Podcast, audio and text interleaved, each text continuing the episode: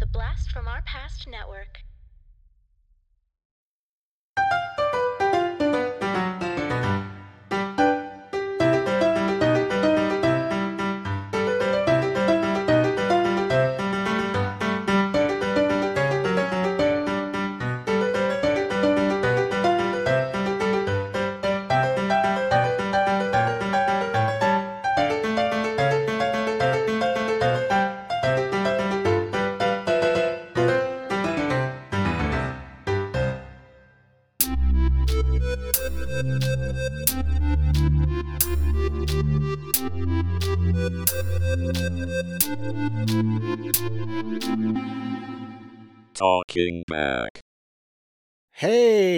Everybody. Welcome to Talking Back, the podcast where we like to chat about past achievements in movies, comics, video games, and more.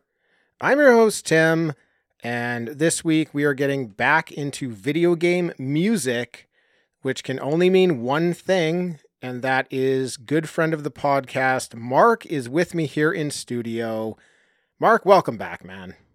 Tim, always a pleasure to be here, and uh, I think we've both been looking forward to this one for for since we did the last one, really. So Pretty much, pretty much as soon as the last one ended, I was like, when can we do the next one? yeah, I thought we started working on it that night, actually, but I already had my list complete before before you left.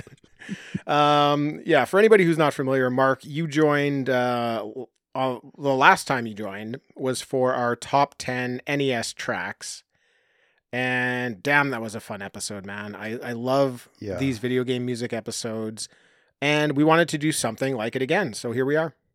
here we are.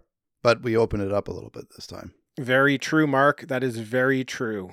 Um, So it's ten of our favorite Infernax pieces each, I believe. You've jumped ahead of me, Sorry. just like Dean would do. I appreciate that. Uh, Dean's got the week off. Uh, we'll be hearing from him again next week. But yes, um, the top 10 NES tracks was kind of like the best thing that we could have done.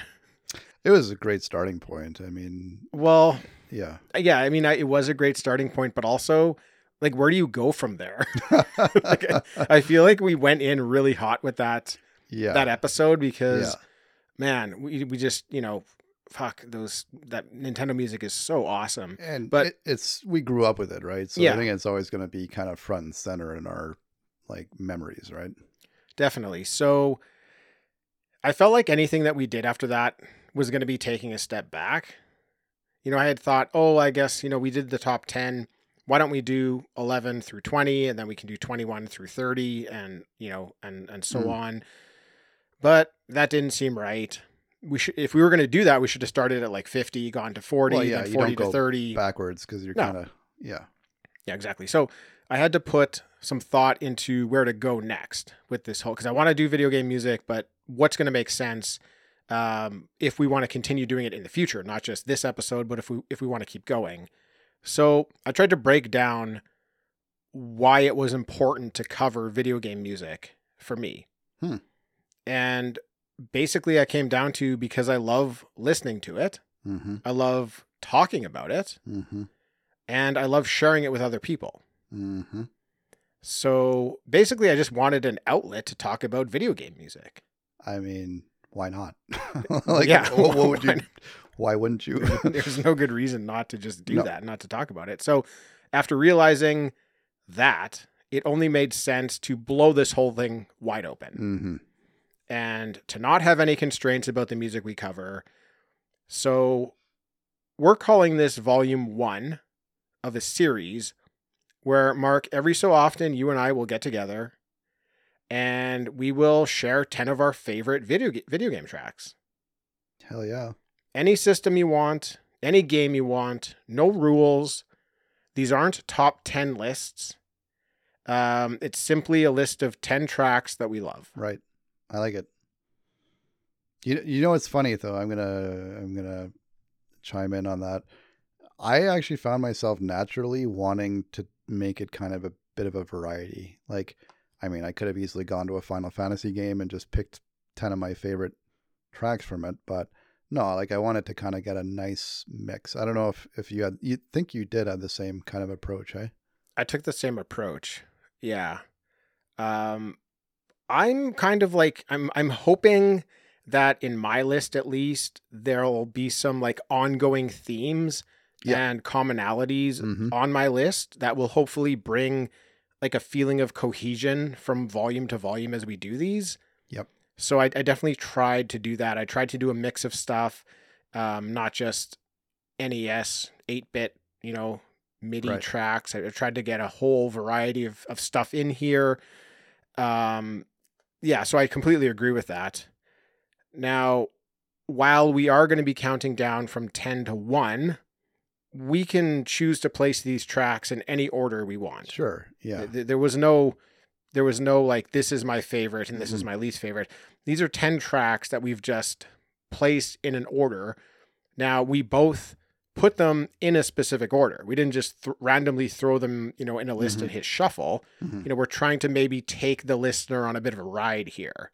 You know, we're trying to um, Yeah. you know, um, move from one track into another track Yeah. and, and you know, uh, maybe have the episode flow in a nice type of way. I, uh, yeah, it's funny. I I didn't intend to get any kind of common themes between the 10 tracks that I picked. It just but I started to notice them, right? And it's like, "Oh, that's interesting. They all seem to kind of have this quality to them." Uh, which of course we'll talk about once we get into it, but it's it's interesting that you mentioned that because I found that happening by accident almost. Well, and what I mean by common themes and or themes and commonalities is that I might have a certain type of track um coming, you know, this episode and the next one we do Oh, and the next one. I see. and they might even be in the same place in my list. Right. Okay. Uh, I might create a bit of a flow. Who knows? We'll see. Mhm. We're just we're just on volume one here, but yeah, like the way that I set my list up is for longevity. I'm hoping that we can do a bunch of these and that they'll like feel cohesive if you listen Right. to them one after another. oh, that's putting pressure, Tim. Now I, I gotta. It's just me, Mark. You can do whatever you want. okay, this is just what I'm doing Well, with you my know list. I can't just accept that. Like I have to. You can, Mark. It's, it's no, I'm, I'm just kidding. I know. reminder that we're just doing this for fun. I know, I know, I know. I know. Don't worry about it. I, I won't. Now, my list for this volume and future volumes will be a collection of some of my favorites, some tracks that I found on other people's lists, and some tracks I randomly stumbled upon for the first time. That's kind of my vibe. Now, before we get into it here, Mark, there's one change from our top NES tracks episode. And in that episode, we did not know each other's list ahead of time. Oh yes. And now we do. We've Mhm. listened to each other's list. And I just thought this change would make for better conversation around each track. Instead of just kind of being surprised by it hmm and having to react on the spot, we've been able to sit with it for a little bit and, you know, think about the track and think about, you know, what we like. hmm All right, so let's get going, Mark. I went first last time, so I'm going to let you go first this time. Okay. All right, Tim. Well, um, I thought, you know, this piece was, I think, on my mind even after the NES episode. I may have even played it for you at some point. Um, but I thought it would actually be the perfect one to kind of set the stage or, or rather just get us going. Because the piece is actually called Successive Battles uh, from Final Fantasy IX. So the composer's uh, Nobuo Uematsu. That's your dude. That's my guy. I'm sure I talked about him a lot last time. You did. Um, and uh, so I had to have one. But again, this is a situation where I have not played the game. I just started listening to the soundtrack and I loved it. So, like, what's actually going on in the game, it seems like it would be pretty clear to me. It's called Successive Battles. When you hear the, the track, you're going to be like, yep, that, that makes sense. Um, but it seems to me like you're getting close to the end of the game, and it's almost like you have to fight one mini boss after another. So I thought, hey, for all these tracks we're about to go through, let's almost set the stage for like they're not battles, but each one is kind of like its own little scenario, right? So, so Tim, I'm gonna go ahead and play it.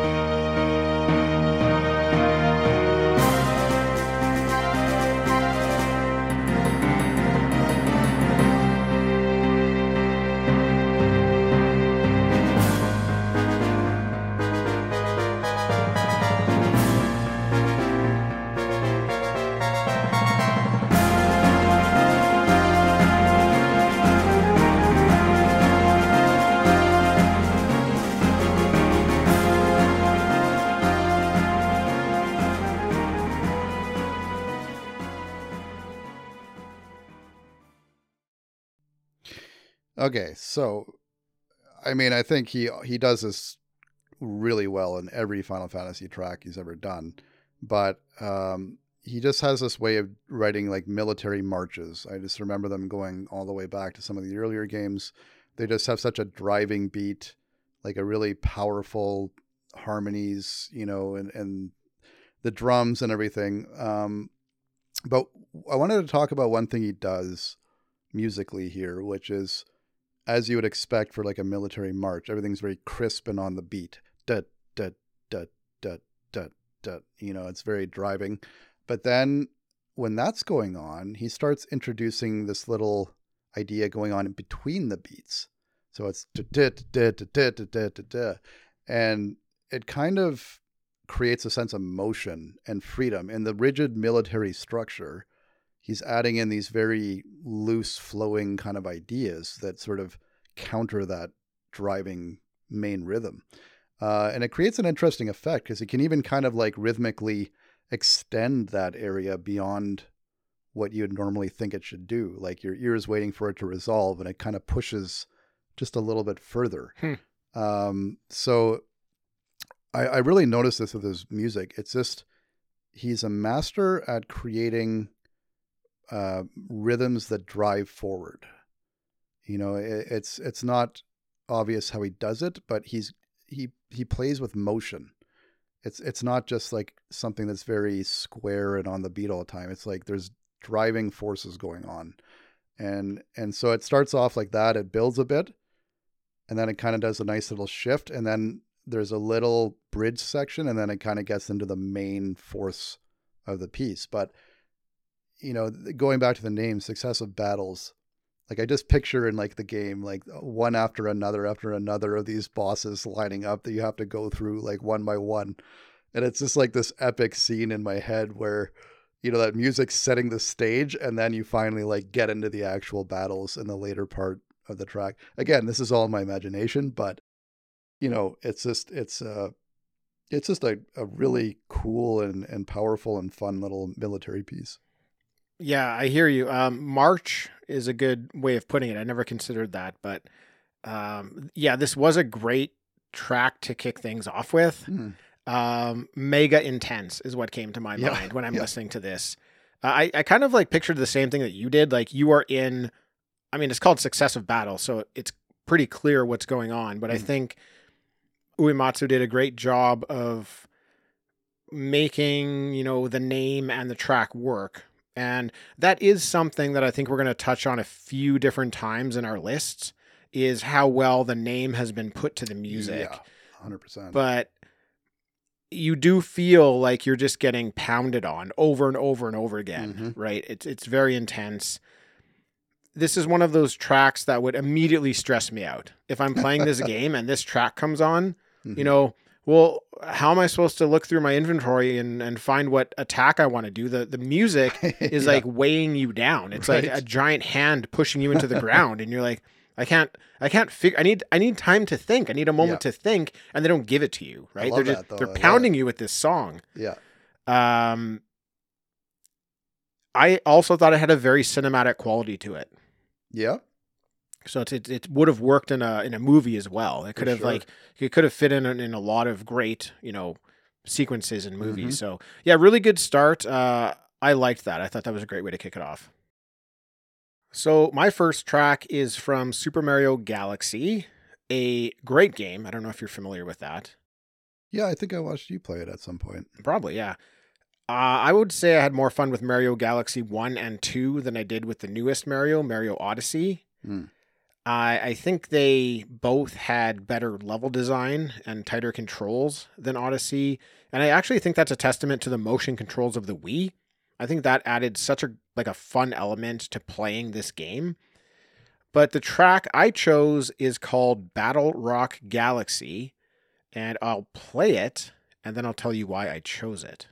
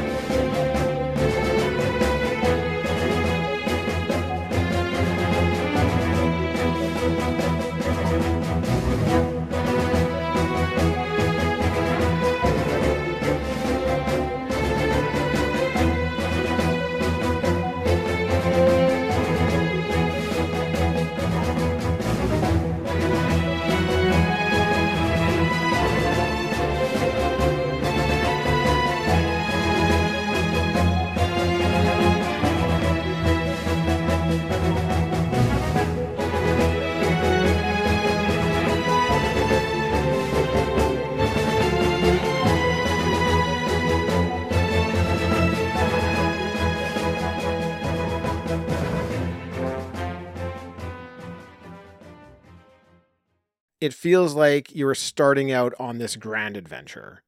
Uh, I could see this track in an Indiana Jones movie. Hmm. I could see this being the theme when Superman gets shot to Earth because Krypton explodes. Yeah. Or I could see this playing in Jurassic Park when you see the dinosaurs for the first time. It's just, it's that big. Yeah, you know, it's funny. You mentioned all those, and I'm like, yep, could see that. Yep, could see that for sure. It's um, it's this, it's this grand, like song, and then they ground it in Mario with these little like bleeps and bloops, very subtly happening in the mm. background that still reminds you it's a Mario game. So. I feel like Mark, we're starting out on a grand adventure here with our our video game music episodes, and I thought that would be a great start. Yeah, I love it. I absolutely love that track. No, but it's just got a nice sound to it. Um, it's got a driving beat, and yeah, like I, it totally is. It actually an earlier stage in the game. Um, I I think it's uh I haven't played it in I mean probably ten years, but I think it's the type of game where you can choose what galaxy you want to go Ah, to. So it's just it's up to you which one you want to do. hmm Um, so Okay, I I mean you could choose it like number one, or you could choose it like number six I, or something. I think we need to revisit that game at some point. I'd like. well. I, I I think two is better than one even. So I think two is just a incredibly amazing work of art. Hmm. Yeah, I'd, I'd sit down and play that anytime. Hmm. All right, Mark, what's your number nine? So my number nine, as you'll recall, my number one last time for the NES tracks was Oh. the title theme to Metroid. I recall it, Mark. Well, I also recall I had a Metroid Yes, at number did. one as well. it was you had Kraid's Lair at number one, right? I did, yeah. I totally yeah. I mean, we we both picked rightly so. We just followed the basic rules of choosing the best NES tracks. and I love how we each chose a different one because we, we weren't allowed to choose the same track. I But- pretty much knew what yours was going to be, so Yeah, no, yeah. Uh, think it, in an attempt not to double up. I don't know if I would have doubled up. I really would have had to like put some consideration into what I thought was better, yeah. which one of those tracks was better. But uh, I was completely fine putting Kraid's Lair at number one on my I, list. I was yeah. I mean, it's one A, one B. Um, however, uh, the music in the sequel. Well, I don't know if it's actually the sequel. It isn't actually, but the Super Nintendo version, Super Metroid, has some incredible music. Um, I actually remember once getting in an argument with a, an, another composer about which Metroid game had better.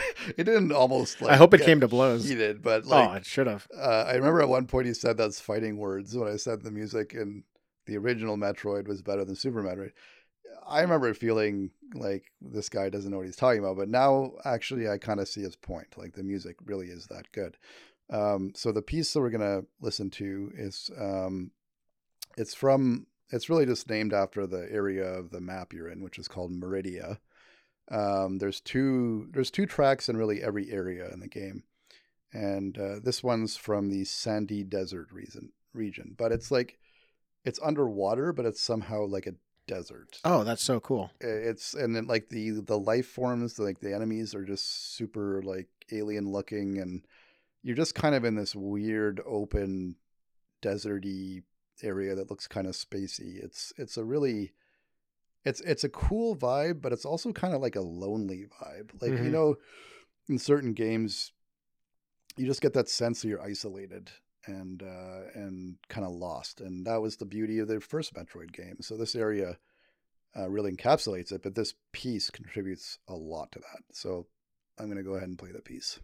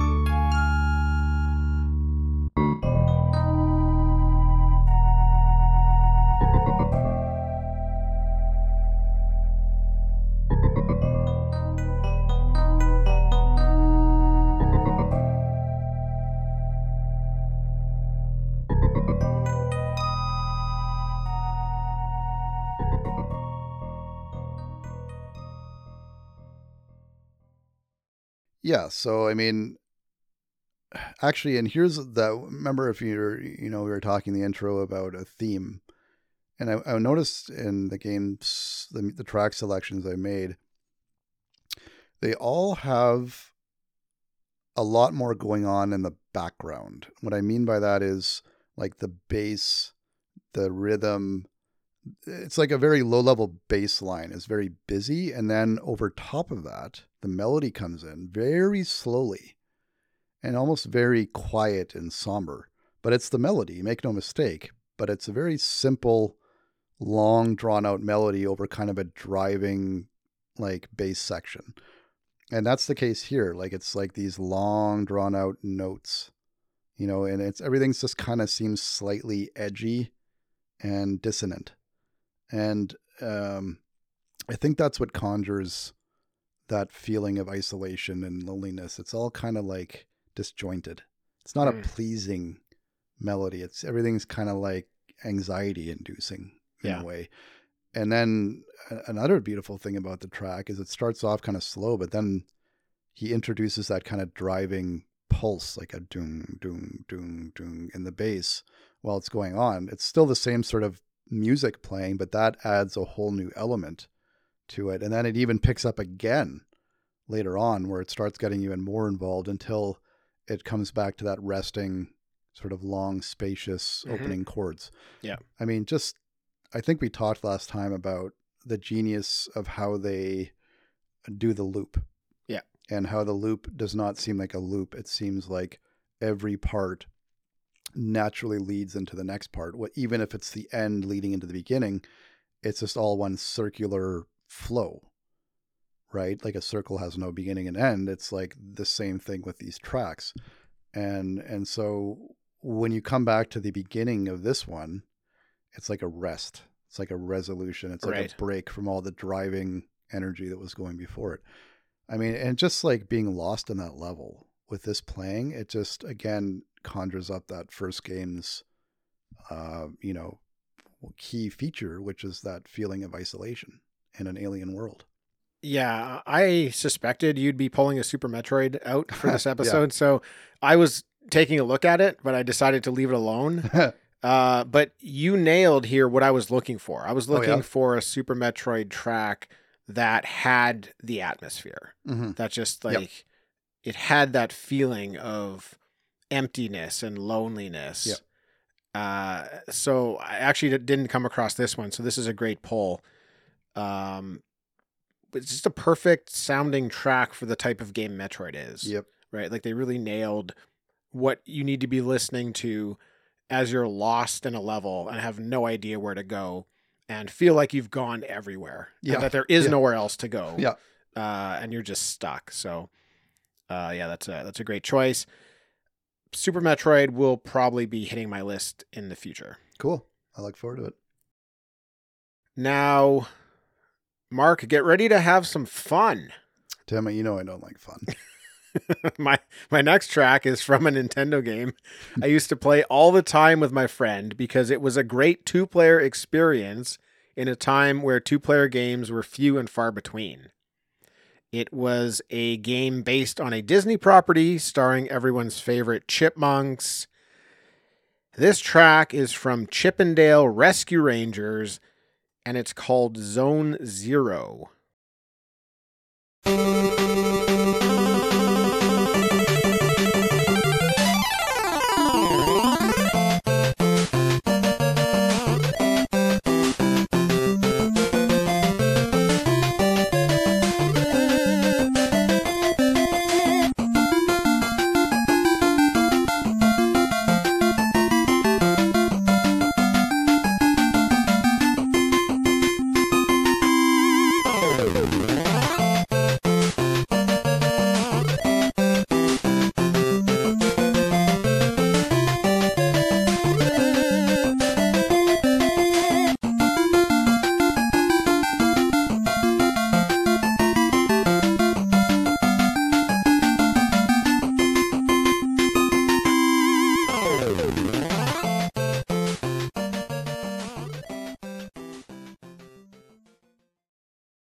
So I have no idea why it's called Zone Zero.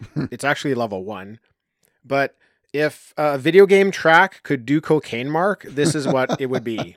It is this track. Uh, Yeah, it's It- pretty. Uh, it's pretty upbeat. it, it suits the level so good too.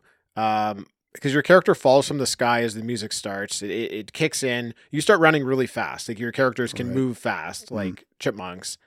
And then there's boxes and apples everywhere. And once you learn that you can pick them up and throw them, that's all you're doing. You- You're throwing box after box. You you just you rifle them all the way across the screen. They'll go uh, through the screen and out.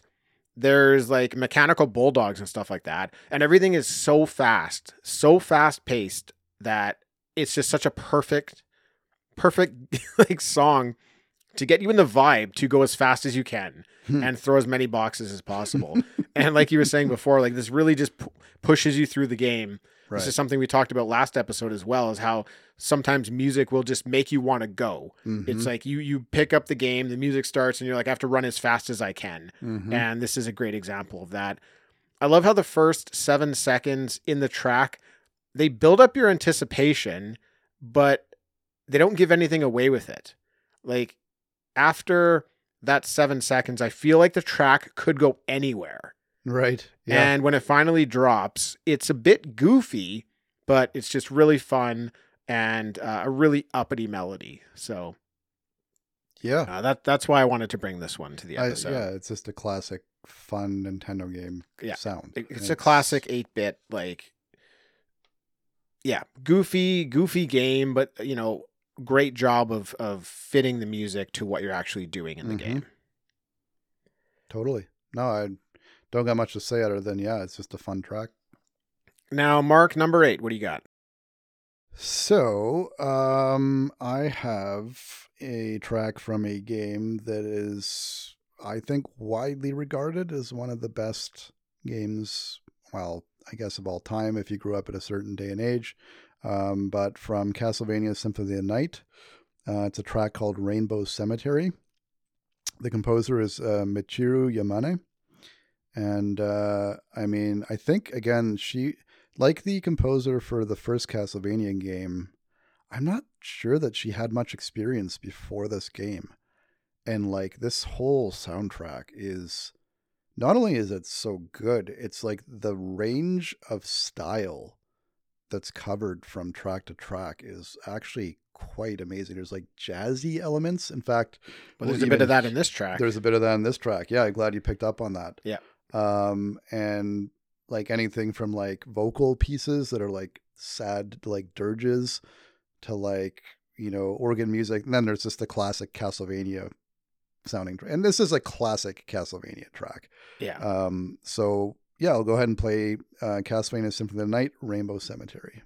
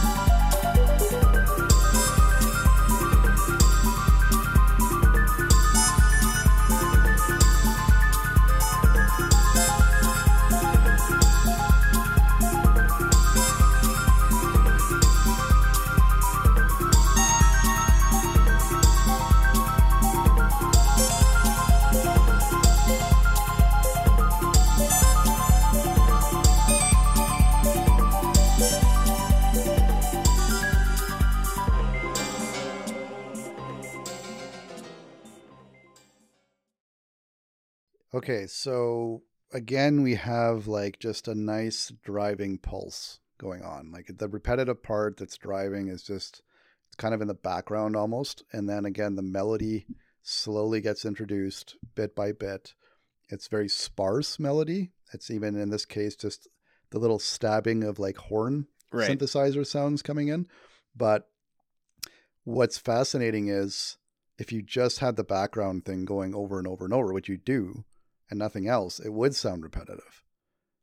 But because it's so pleasant sounding in the first place, and it's kind of got a nice driving beat, it just means you need a very minimal melody to come in and kind of like keep it feeling new and fresh the whole time, right? And that's what Hmm. those little notes coming in, those little horn sounding notes coming in accomplish. It's like it's giving it a sense of fresh momentum throughout the whole thing. And then you get to this really interesting middle section where it's like these very off color chords, off color rhythms coming in. It's like a very jazzy kind of sound. And it's introduced by the a piano, which is the first time you hear that. And then it goes back to kind of the, the beginning again. But then you get this ending part where the piano kicks in and kind of plays along. And it's almost like in a dialogue with those little horn notes. So again, it's like these composers, they make the most of their two minutes or whatnot. Yeah. They write a full piece in two minutes Right. that's still fun and active and, and moving forward, but it's got a definite beginning and an end. Mhm. Uh, and again, like that classic Castlevania sound is just, um, you know, uh, obviously present in this game. Um, so It wasn't too present in that track though, for me. No, No, that that seemed like a bit different. Like you mentioned the jazz feel, it did have that.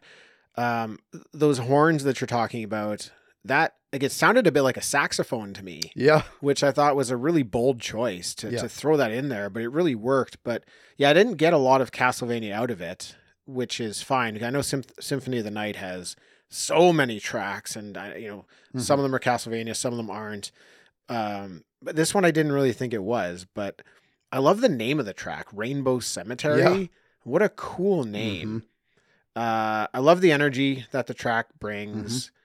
It sounds magical to me. It's got like a bit of a hmm m- magical feel. enchanted or something. yeah, enchanted. That's a better Mm-hmm. better word. Which is that's a nice fit for Castlevania. Well, it's, so it's interesting you say that it doesn't feel like Castlevania. To me, it feels almost tangentially related. Like it's like all, almost like expanding the, the Castlevania universe of in terms of its aesthetic a little bit broader than it was before. But it's to me, it still feels like it belongs. Here's what I will say: the track sounds very versatile.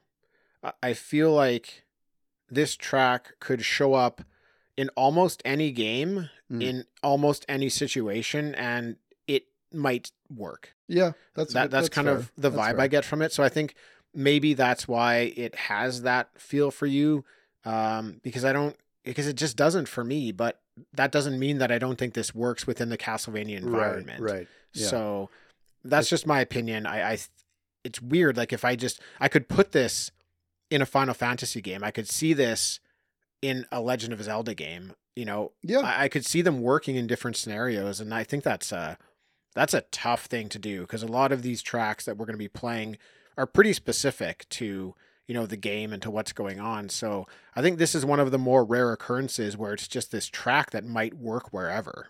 Mm-hmm.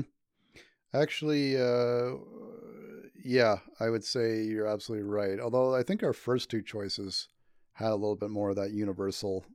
I think we even talked about it, like the Super Mario Galaxy one could have shown up in a few different, you know, ideas. Same with that Final Fantasy one, the successive battles. Like they kind of had a universal appeal that they're just great tracks. Let's face it, they would belong Yeah. pretty much. Not not as much as this one though. Like I almost almost feel like this one you could be starting off a game in your house and it could be this music. Mhm. You know, you could be running through the forest and it could be this music. You could be in a library and it could be this music. I, just, I- feel like it Yeah. I feel like this works wherever. But that's Mhm. just my opinion, but anyways, it's, it's a great track. wrong. It's a I- great I don't agree with it. it's a great track. so next up for me, my number 8 is a song from a game called Road 96. This game is an adventure RPG where you play as a number of different teenagers and you can play them one at a time. You can choose who you want to start with. And you're basically trying to escape the fictional country of Petria because children are going missing or being found dead at the hands of a political tyrant running the country. Hmm. You start at the bottom of a map and you need to travel to the border, which is at the top of the map, and cross the border into safety. As you make your way to the border, you'll meet several different non playable characters who teach you about the world. There are characters that you should trust, there's characters that you should not trust, and you're given choices along the way that will affect the outcome of your game. Hmm. It's a really great example of non-linear storytelling in video games, Hmm. uh, which is why I like it. It was very refreshing. There's lots of unique gameplay mechanics, but my favorite mechanic in the game was collecting cassette tapes. Now, sometimes you'd find a cassette tape on the ground, sometimes you'd be given one by an NPC, and sometimes you could steal one. If you saw a car, you could go into it, take the cassette. But once you have a cassette, you carry it with you for the rest of the game. And anytime you find a cassette player, you can sit down and listen to your tapes. So, my next track is one of the cassettes you get. Oh, cool. You receive it at a really nice point in the game. It was kind of early on. You're kind of not sure about the game and, and if you're safe. And you just found someone that you could trust. Like you hang out with them for the evening in a trailer park. Uh, you feel very safe and comfortable.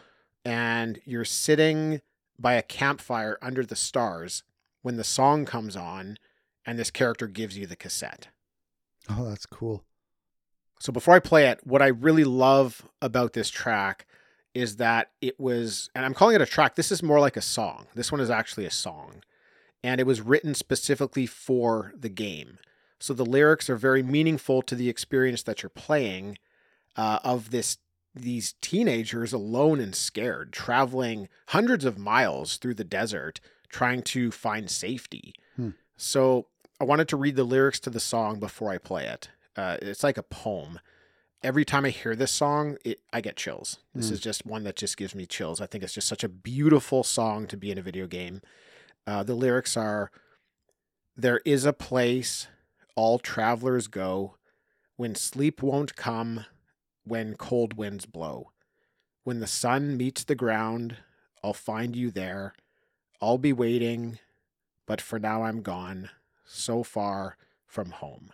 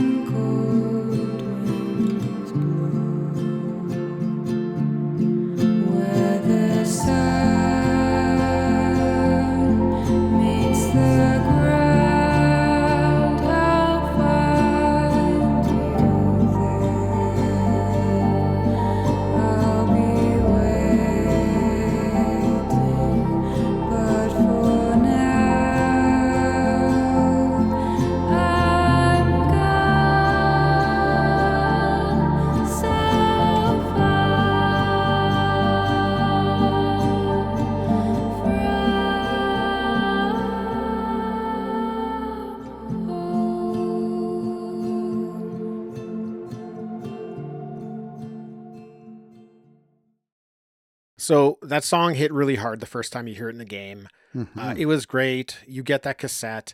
And whenever I found a cassette player, I'd put it on. I was always playing this cassette. I loved listening to it. There was one point in the game I found a hidden pond behind the mountains.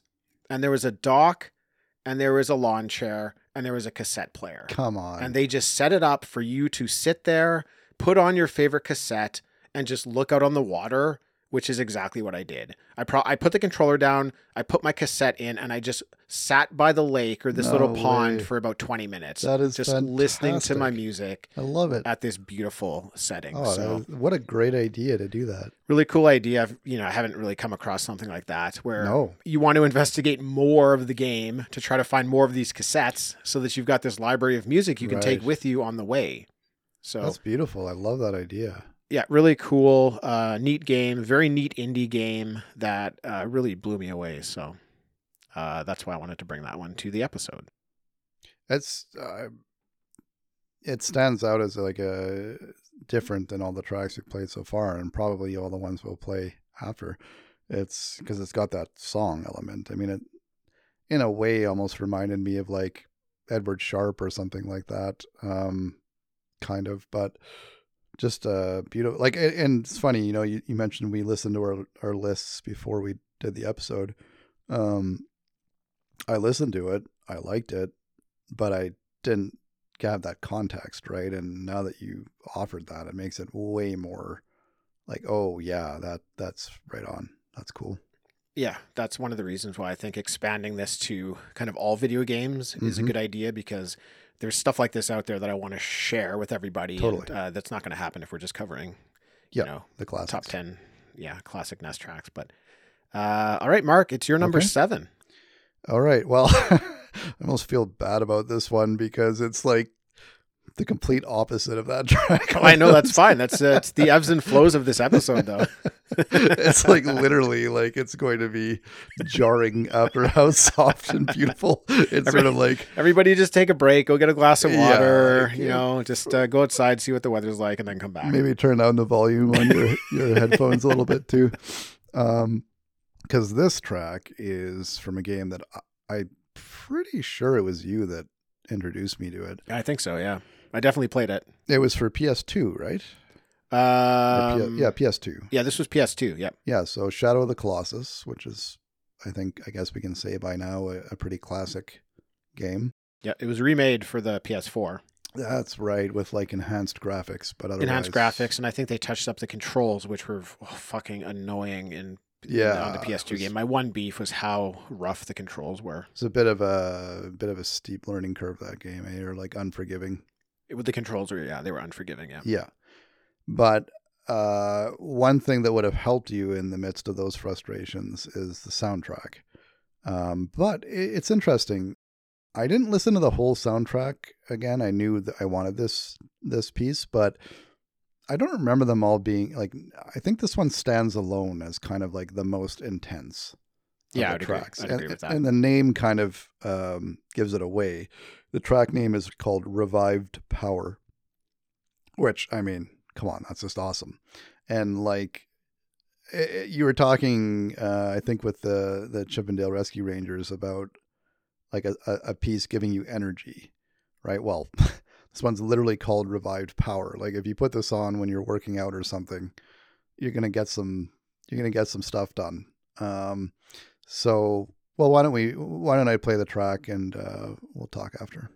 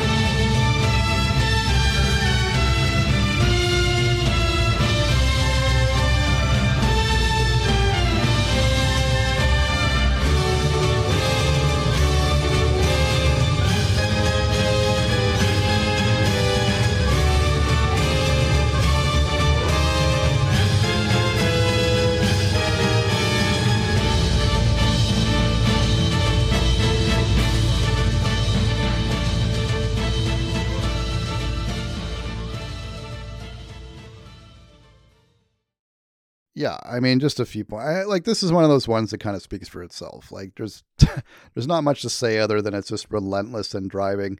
But like if you think about the game, there's all these like somber, quiet pieces because there's that whole element when you're not fighting these colossi, where you're kind of wandering this beautiful landscape or you're in your temple. or whatever.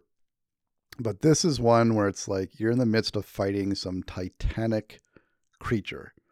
And I mean, that was the thing about that game. The scale of things was just like unprecedented. And so it's music that matches that. You are literally climbing on some massive entity and, and trying to find these spots, hanging on for dear life. And this is pumping in the background. I mean, it's just after like the quiet journey to get there to be hit with this, like it's a total adrenaline rush. It's it's awesome. Yeah, I loved the game. I mean, I would recommend anybody tr- like play the remake on PS4. It's such a unique game because you find these giant colossus, right? And you get into this epic battle with them. You're climbing their body. You're trying to figure out how to, you know, get up. You know, can you if if they've got some rock on them, you can't climb the rock, but if you can find a patch of fur, maybe you can climb the fur and then you got to got to figure out how to get from like the ankle to the knee and then the knee to the hip and then the hip to the chest and then right. the chest to the arm and then the arm up to the head. There's all these different steps along the way. It's like an entire level just trying to climb up one of Yeah. these colossi. Yeah.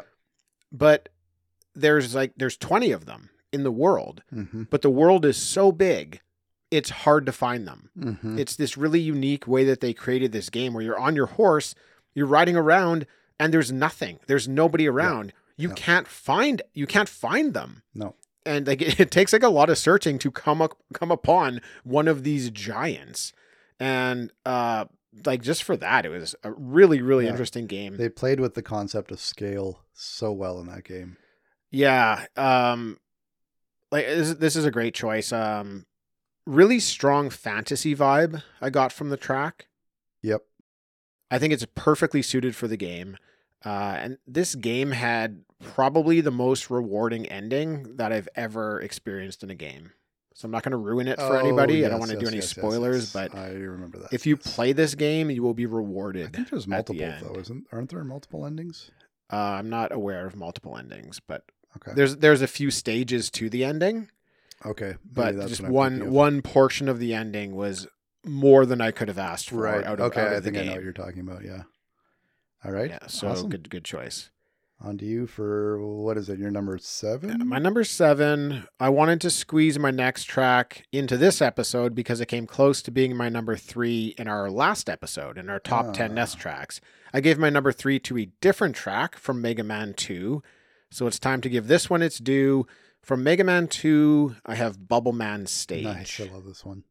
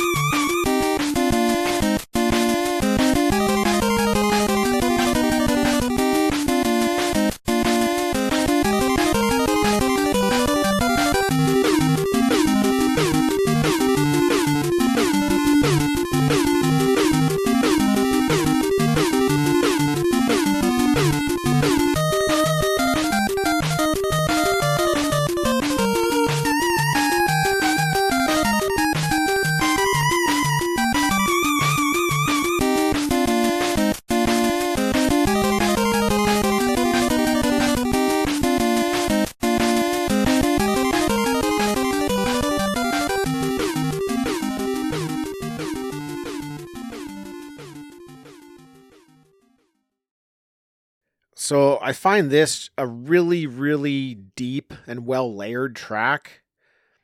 It's got great pacing. I like how the melody is presented by a few different pitches. I don't know if I'm saying that right, but um, sometimes the track is high, some tra- sometimes the track is low. Um, I love that it's using actual Mega Man sound effects within the track Yeah. which is something I always Right. enjoy out of video game tracks, is when like elements that could be happening in the level are happening in the music. So you're not quite sure if, you know, did I just get hit by something? Um, no, I didn't. That was just the the track playing that sound. Mhm. So I always appreciate that. Um, it's just a really quality track off of one of the best soundtracks I think there is. Yeah, uh, and distinctly Mega Man. You know, we were Very talking about like how Man. games can be sort of more different scenarios, but no, that's like a Mega Man track through and through. And yeah, uh, somehow they took the music in Mega Man Two and made it as iconic as the music in Mega Man One. More so, I would say. I would disagree, but that's well, then we're gonna fight each other Oh, right okay, well, you're gonna win that because. well, so as I was saying, Mega Man Two clearly superior. no, um, but I mean, yeah, it's just a smooth, good track that it's just a nice mix of different qualities, almost right. Like, yeah, and I, I just love the splashing in that level too, right? When you're entering the water, somehow they just gave eight bit sound such character. Mhm. Somehow, you know, it's just a really well structured track. yeah. Yeah. I'm a huge fan of that one. Uh, every time I hear it, I forget how good it is, and then Mhm. I play it and I remember. I'm just like, man, that is such a great track. But uh, that whole game is just full of them. Yeah. Uh, okay, Mark, you're number six. All right. So, uh, number six, I've got a track from a game called Hyperlight Drifter. Now, I couldn't remember. Have you played this? I'm familiar with this game, but it's one that I never, I never got around to for some reason. So, I didn't actually play it. I watched a friend play it a little bit. Uh, looked like an incredible game. It looks great. like, and and the thing about this game, both the music but the art style as well, very singular, like very unique, kind of original conceptual work. Um, and I mean, I, what- I would consider it like a real throwback to the 8-bit era, with like yeah. modern development touches to it. Yes, exactly. It's that nice blend of of old and new, um, but with preserving the ideals of the old, I guess. Um, anyway, this track is fascinating to me. Uh, it the artist, uh, the composer is is someone whose uh, name is well, their their handle, I guess, is Disasterpeace, um, but their real name is uh, Richard Vreeland, and um, so uh, full disclosure, there's another one of his tracks I put on this list without even realizing it at the time. I was going to ask you about that because I, I picked up on that and I Yeah. wondered if there's anything to that. Uh, Um, not intentionally, but then when I actually like figured that out and recognized it, I'm like, wow, they're totally different tracks. And I think they are, a- but I can see how it it came from the same guy. yes, yes, and I, I think sorry to like jump jump on it No, no, here, no, but I. I think it also both of those pieces play to what you're talking about. Your theme is with like sort of underarching yes, um, bass tracks with Yes. then the melody layered over top. Right. That's one thing I picked hundred up very much from both of these tracks that you're Mhm. talking about. So Yeah, and um, and they're vastly different, but they both have that same theme. The interesting thing about him, he actually has written eight bit soundtracks for games that don't exist. okay, So he's written albums of 8-bit like chiptunes music and there's no game to them, but they're they could be an awesome soundtrack to a game. So, we uh, re- we covered something like that recently when we were covering um, our Retro Bowl episode Hmm. a little while back. The guy who made the music for that, he just makes 8-bit music. He throws it on YouTube Mm-hmm. and it's free for anybody to use as long as you credit him. Oh, that's and he awesome. just makes 8-bit music. That's awesome. and I mean, it's a great 8-bit track. It's a, it's so you good. got to send He- me the link to that actually. Yeah, he's- he's I'd quality. like to hear that. Yeah. So, yep, so here's the track. Hyperlight Drifter is the game and the track is actually called The Hermit.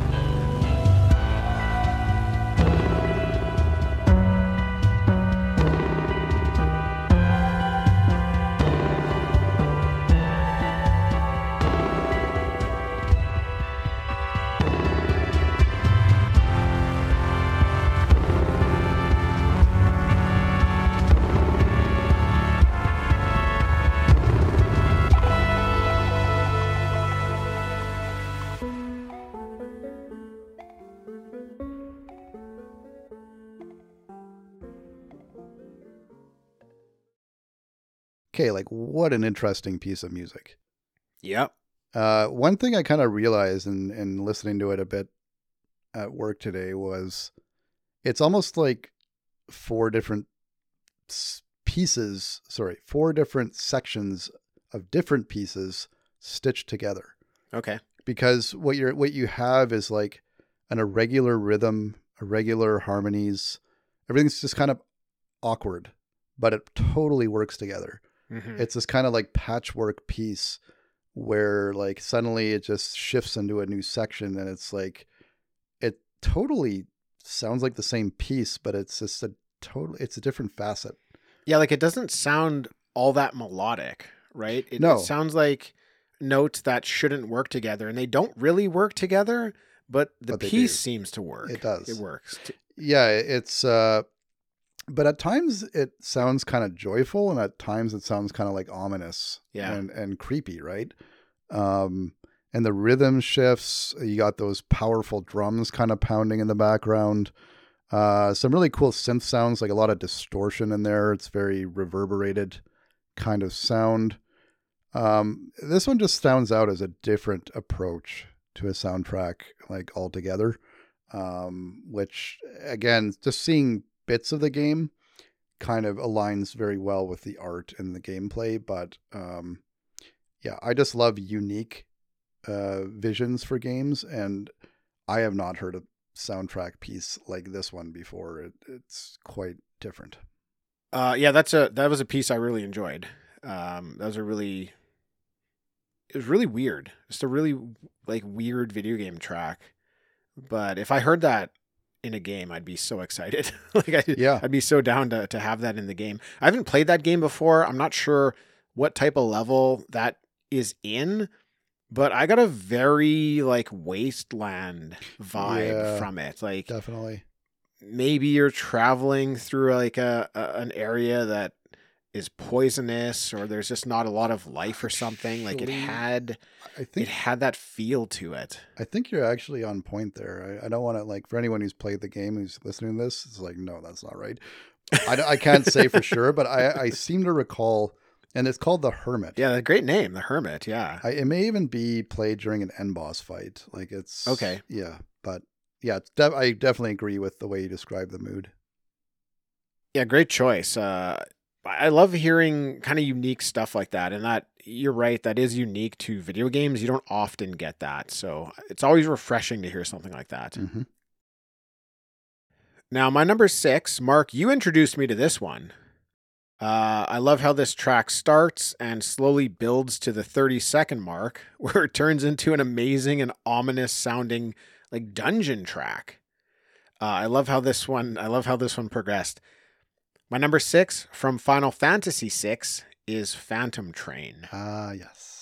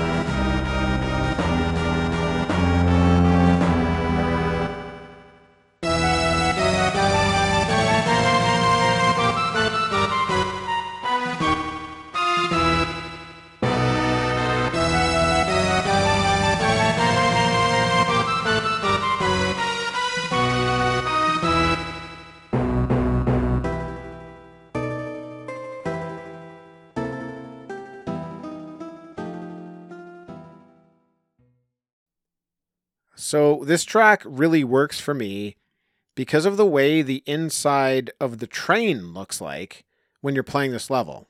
Mhm. So you- you're you're actually in a train. Certain rooms have a very distinct like old castle feel to it. yeah, There's wooden floors, there's red rugs, yep. there's brass couches with green felt on them. And I can see a Castlevania inspiration in the graphics and also in this track. Huh, interesting. That's what I really, really liked about it. A very cool part in the game where uh, you come with your team to an abandoned train station, you get on an abandoned train, and it just leaves with you all on board. Well, and and in the game too, if you recall, one of the characters on your in your party uh, has just actually lost his family, and they are spirits on the train, and like he basically, I think, rushes onto the train, and you have to kind of like go with him, um, because uh, you know it's like this whole thing where the train is haunted, so it's Yeah. just a bunch of ghosts on it and Yeah. whatnot. So You know, it's it's cool because as you make your way through the train, mhm. uh, you eventually learn that the train itself is alive. yes, It is the Phantom Train. yes, and you have to fight it. So it's just like it's a really smart, smart level. I love that the the track name Phantom Train is actually what you're going to fight at the end of the level. It's the train itself. Uh, yeah, loved the style of the art in the game, and I, I really like the choice of music for that level. It's got a nice kind of like playful quality, but It, sinister. it is playful. Yeah, it, it's sinister than playful. Yeah. yeah. I love the funny little thing. One of your characters is like a sort of a wrestler type, and you can actually do a suplex move on enemies, and it allows you to. You, can, suplex, the train, right? Yeah. Yeah. Nice touch.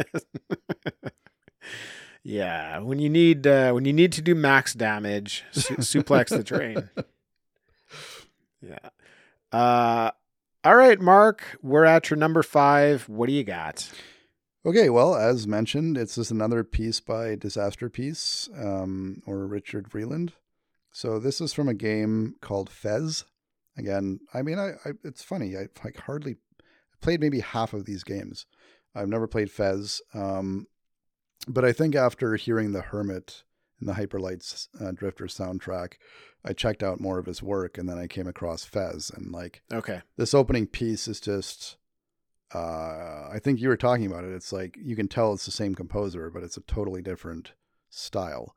And uh I actually let's just go ahead and play this and uh, we'll talk after. So and the piece is called Adventure from the game Fez.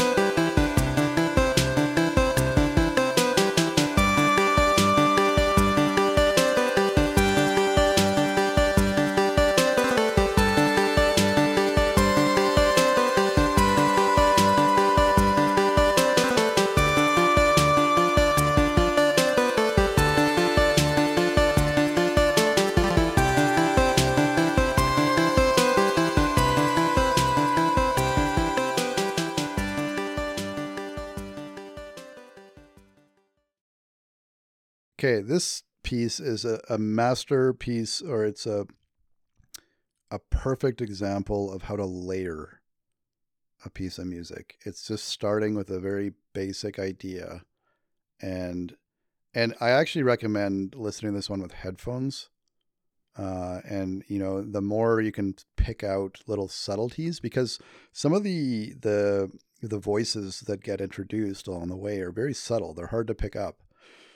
But I think with headphones on, you can kind of tease out those little things because it's the beauty of it is in the layering. Mm-hmm. and and again it's this thing where the the layers form a very solid structure that in and of itself doesn't really go anywhere too much but then it, what it does is it, it sets the stage for the melody which is again a very sparse slow melody that just kind of builds over time but the other interesting thing is your brain internalizes and kind of relaxes into the the sort of regularity of it so that when there is a major shift like later on it's just that much more pronounced right? Because it's like oh wow it, it suddenly shifted. And it may not be the biggest shift but you've been kind of lulled into a sense of stability from what came before. So it's, it's a very impactful kind of uh shift This guy's this guy's a genius. For, I, for I, the I last have to agree the last two tracks, uh, your your last two tracks here. Uh, this was my favorite track that you brought uh, this time. Uh, I heard this one and I was like, "Man, I've never heard of this game before. Uh, this track blew me away, hmm which is strange because it's it's not as involved as some of the other tracks that you've Right. brought.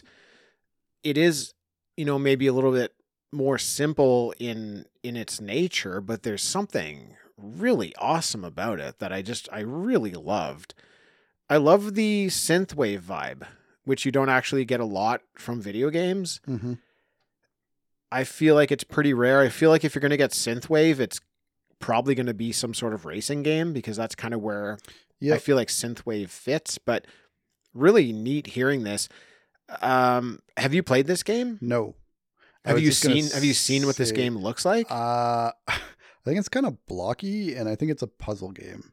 it looked really cool. Did so you did you look at the gameplay? Yeah, I checked out the gameplay. Yeah, it, it it is like you know the graphics look sort of like maybe Super Nintendo ish. You know, Mhm. it's definitely an indie game. Um, you're kind of obviously on a bit of an adventure. That's the name of this track. The- right. the game's like an adventure. You kind of get caught up in some ordeal. You're just like an average, you know, character.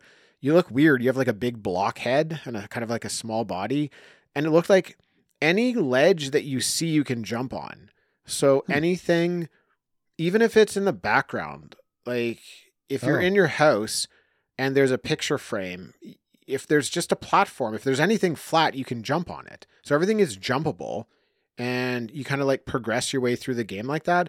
But the real unique gameplay element comes into play where picture um, your house and you've got your front door. Well, you can rotate the screen to go around to the side of it. And you can rotate your screen to go around to the back of it. And you can rotate your screen to go around to the other side of it. So everything in the world can be rotated and is a 3D element. Huh. So if you need to go in the back door, you rotate the screen a couple times and you go into the back door. Huh.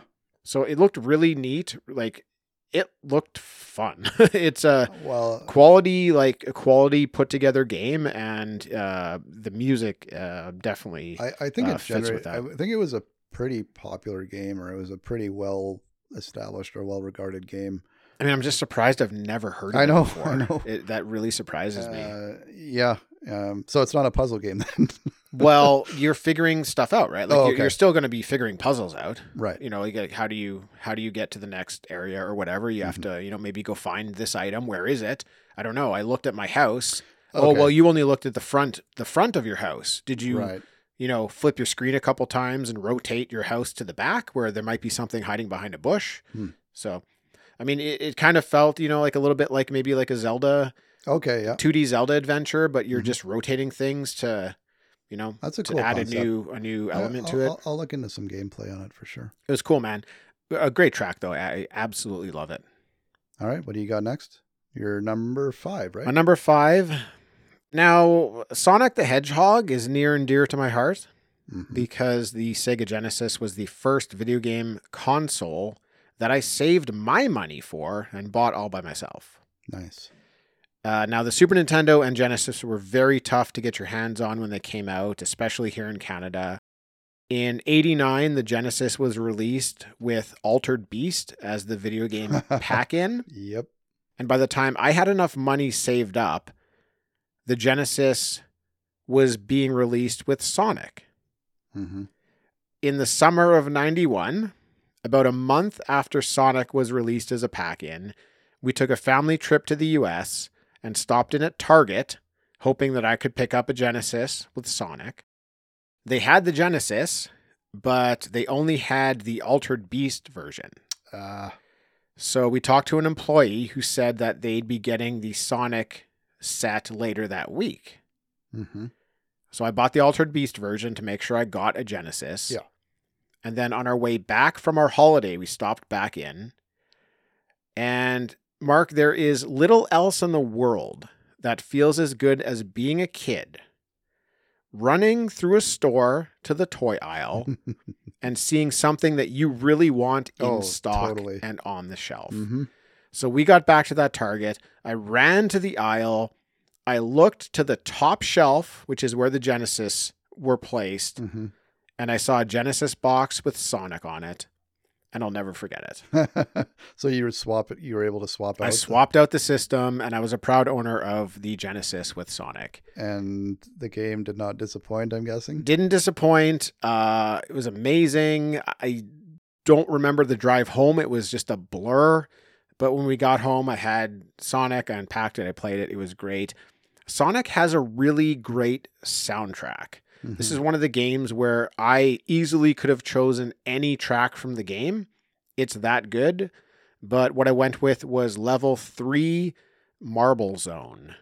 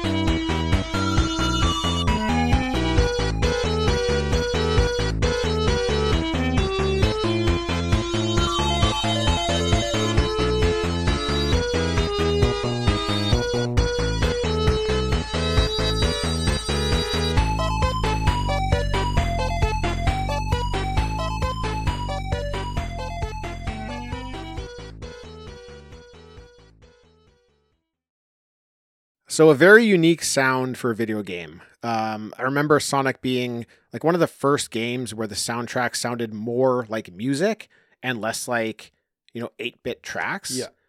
uh, it was very very interesting, very unique.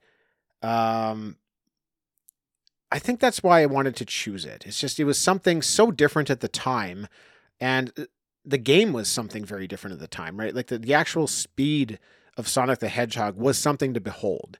Like this game was Yeah. moving way faster than any other game had at that time. Yeah. Like the the way that the screen could keep up with how fast you were going through some scenarios Right. was really impressive. It was, was, like, yeah, really, really technically impressive. Mhm. And then they throw this really awesome soundtrack at you at the same time. Uh, it's no wonder that that really like helped Sega become a powerhouse in video gaming. Mhm. Um, but yeah, it also, uh, Mark, I don't know if you uh, watched the Police Academy movies at all. oh but yeah, I mean when I uh, was super young. This know. track 100% reminds me of the Blue Oyster Bar theme. Oh man, uh, you you're asking a lot for me to remember back. If anybody, back if anybody days. remembers, this is what it reminds me of. So, uh, yeah, that's why I uh, chose old old Sonic. Mark, what's your number four?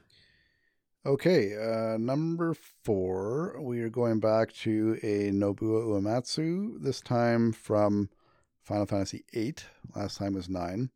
Uh, and I had to pick this track because I think this is one of the most effective tracks at conveying an idea with music. Like it's it's like so clear. And again, haven't Yeah. played it. Uh, and I almost don't want to because in my mind I've already got it mapped out. I don't need to. It's funny you say that because I mapped it out as well. Like I have. Yeah, no, I, just- I, that's just it. That's how effective it is. yeah, yeah. and it's funny. I was actually like studying it a little bit, and I'm like, well, why does it? How does it conjure that up? And I'll talk about that a bit. Okay. But it's Final Fantasy VIII, and the track is "Jailed."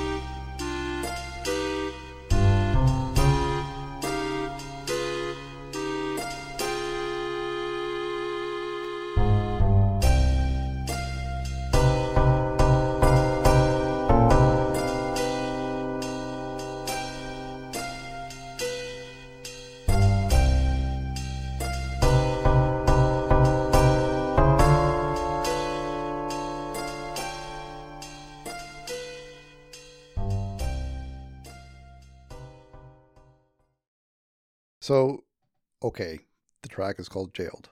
Mhm. I mean, you can hear it. It feels like it. And uh, you know, so there's a few reasons. There's a few little techniques I think that Uematsu used here.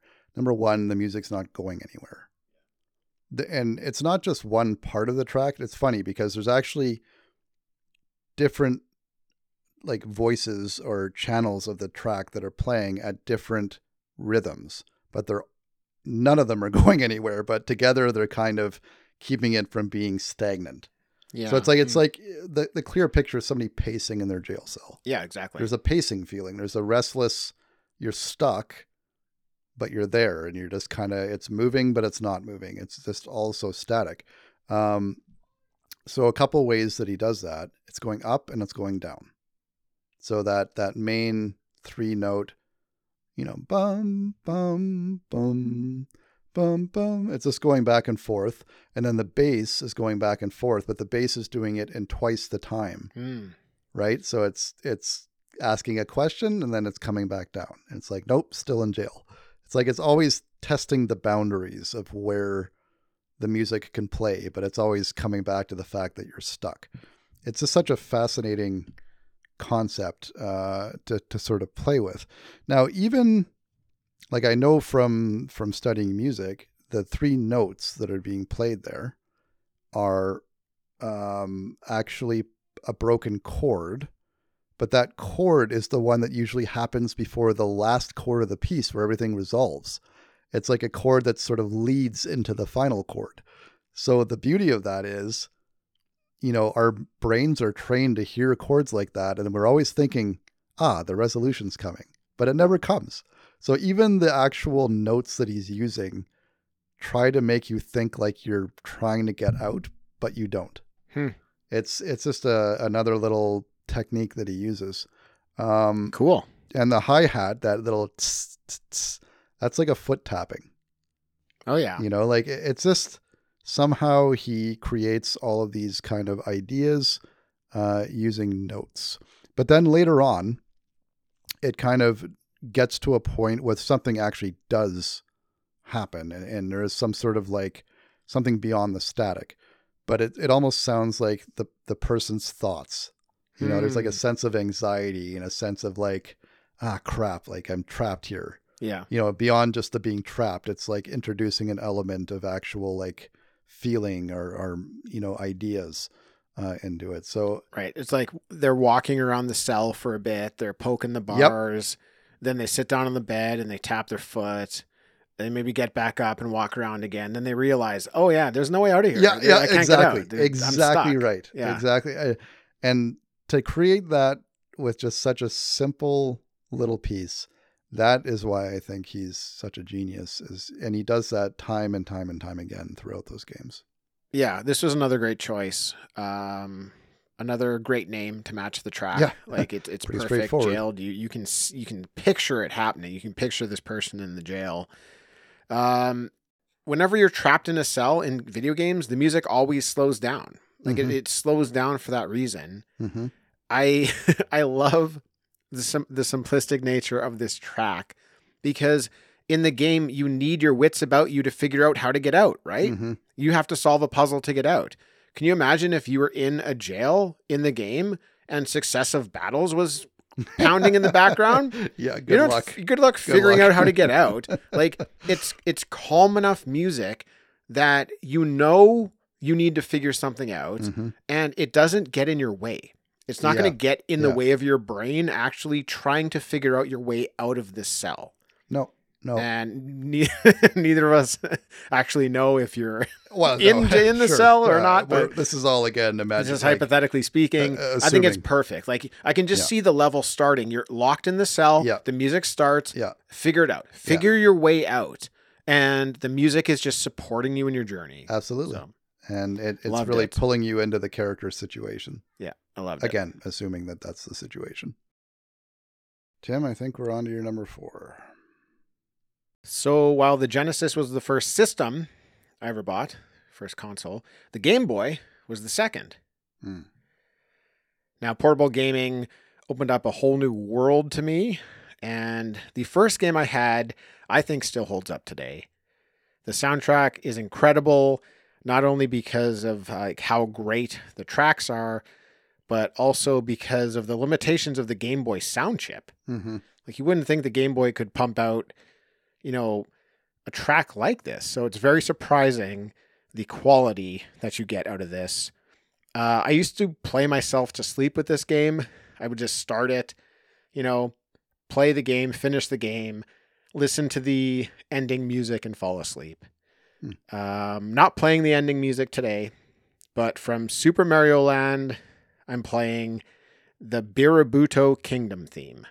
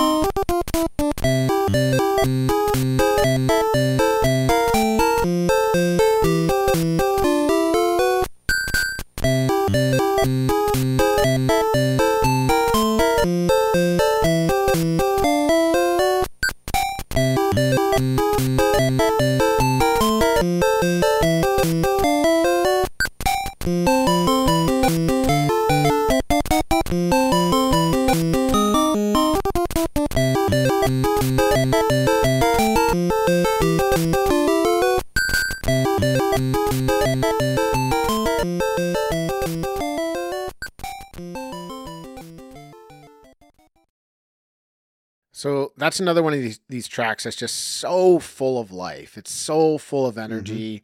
It's fun. Um, it's a very pleasant sounding track. Mhm.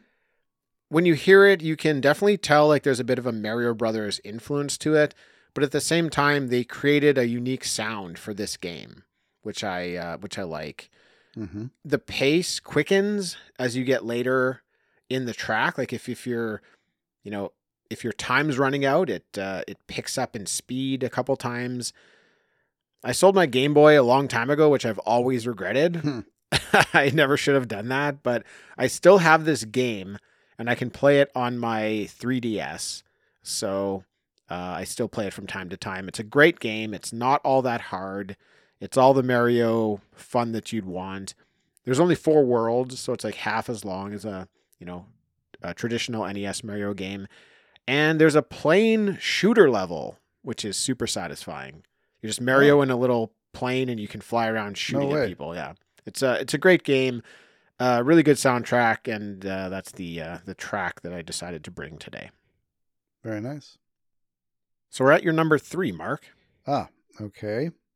This is not a pleasing sounding track. Uh, I mean, it is to me, but um, It's pleasing in a different way. How pleasing that? in a different way. It's a totally different sound, though. So the game is Secret of Mana for the Super Nintendo, which was a phenomenal game.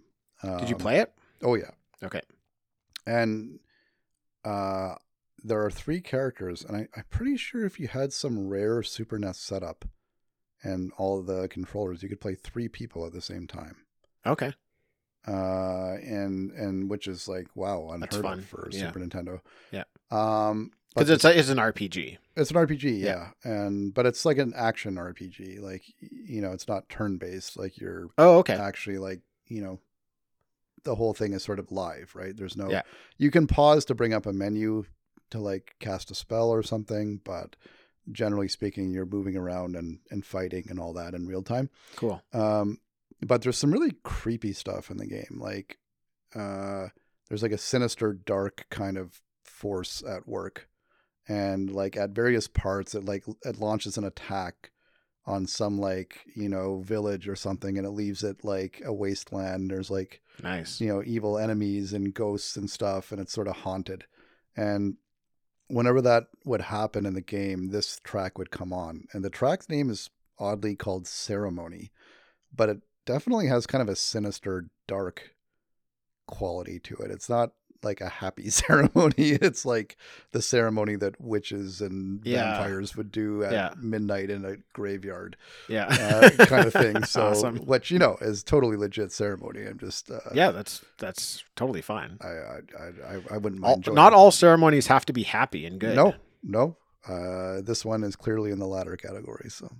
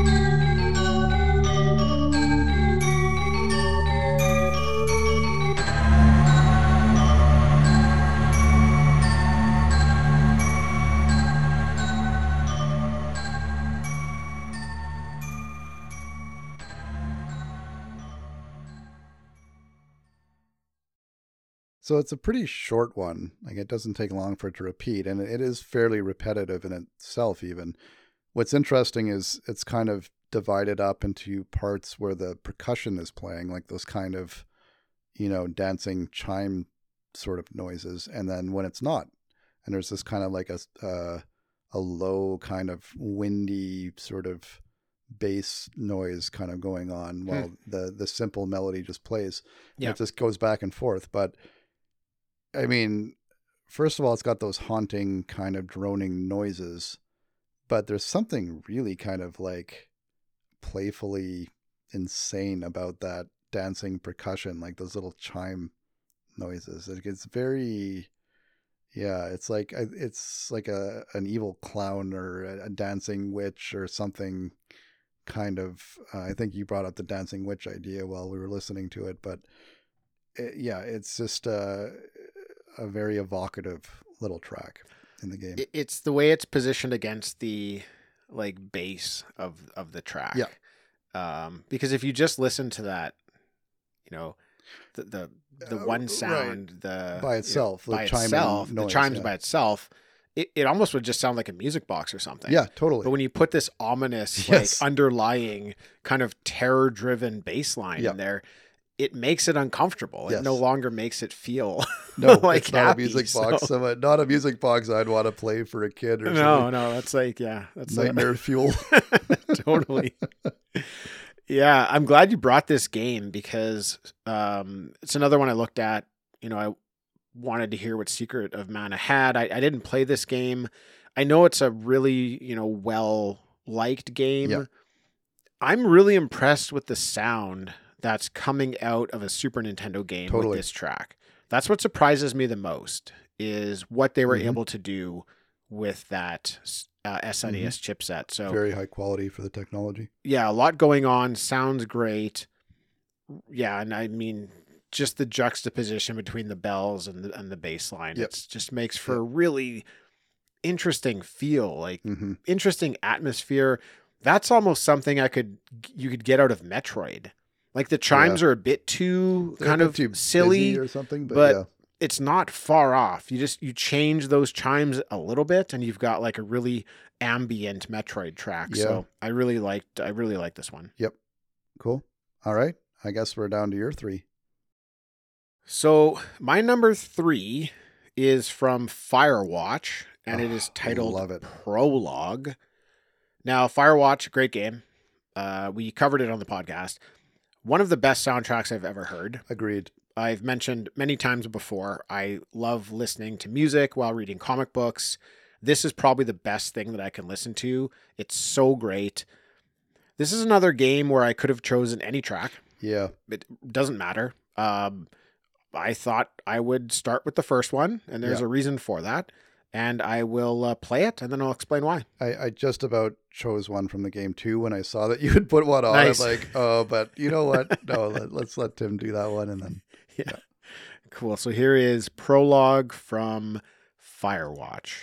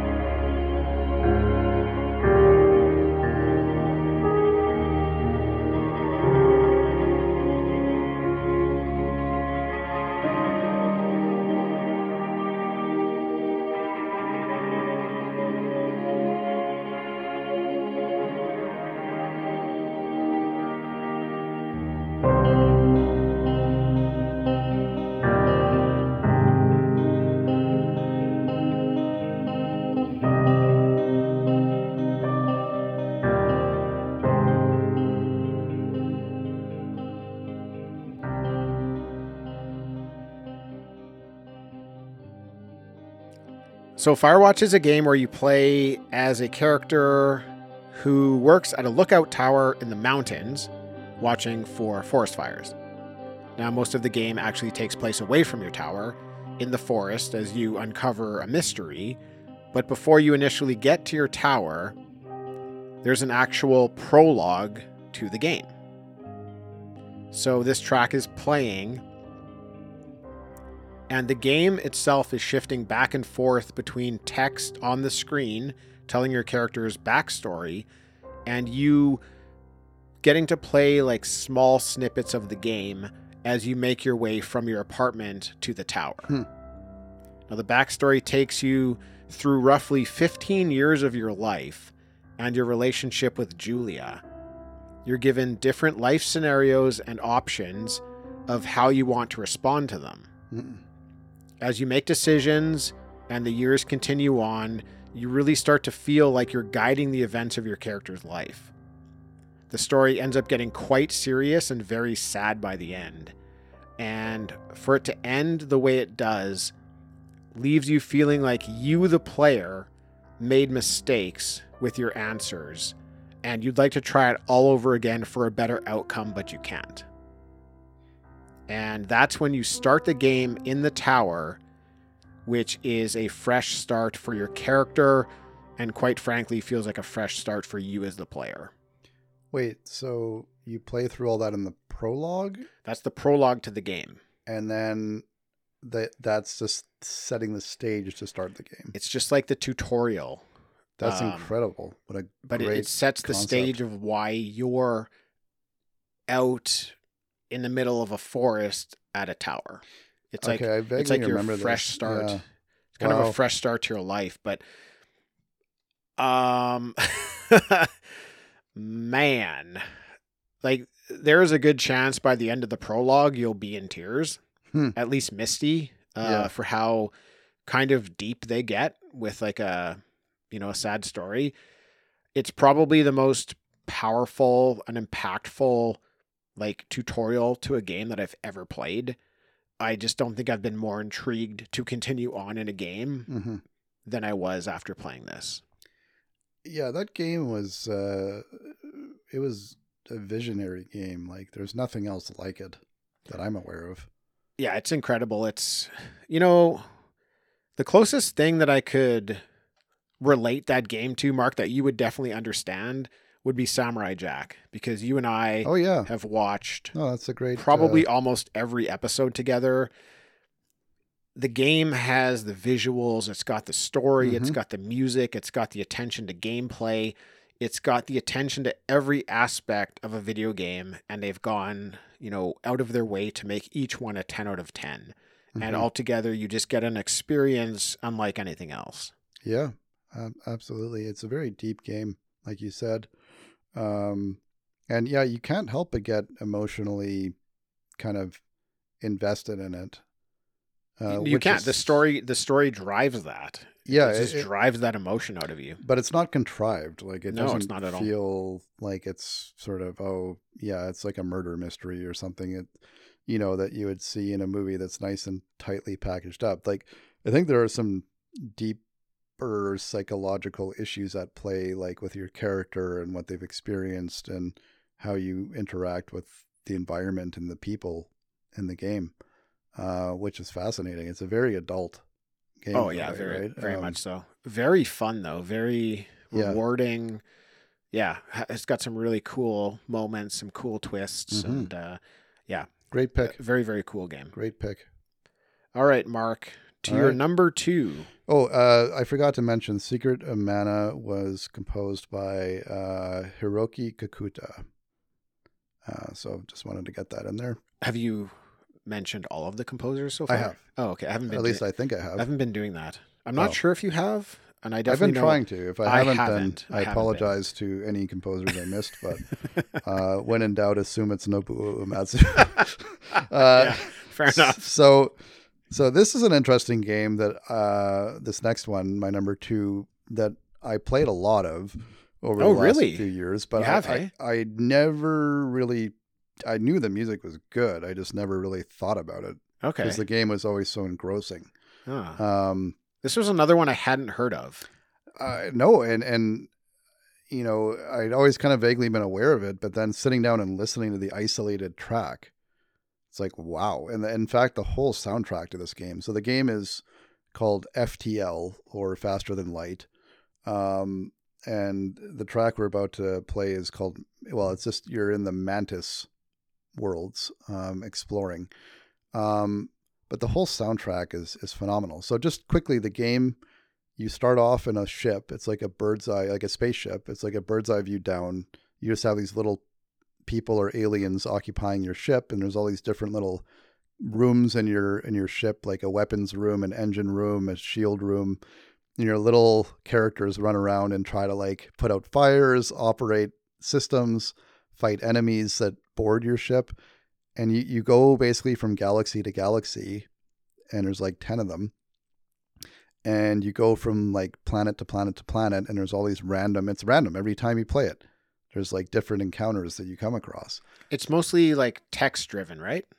Uh, pretty much. Although, uh, like the encounters are, but then there can be fights, and the fights are, you know, there's an enemy ship, and your ship has to blow it up, Yeah. and you you're shooting each other and taking damage, repairing it. It's a, it's a neat little sort of strategy action game.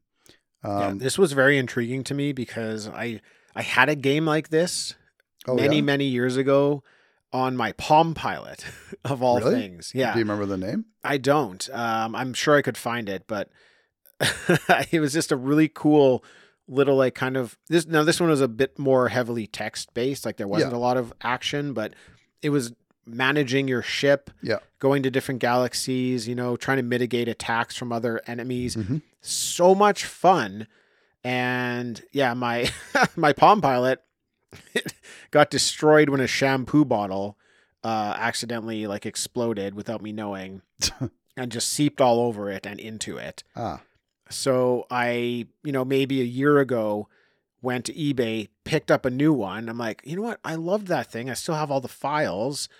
I'm going to get that Palm Pilot again and play some of these games. So I got a great deal on a Palm Pilot. Like, it was like 20 bucks. It's brand Right, new. right. It still had like wrapping on it right.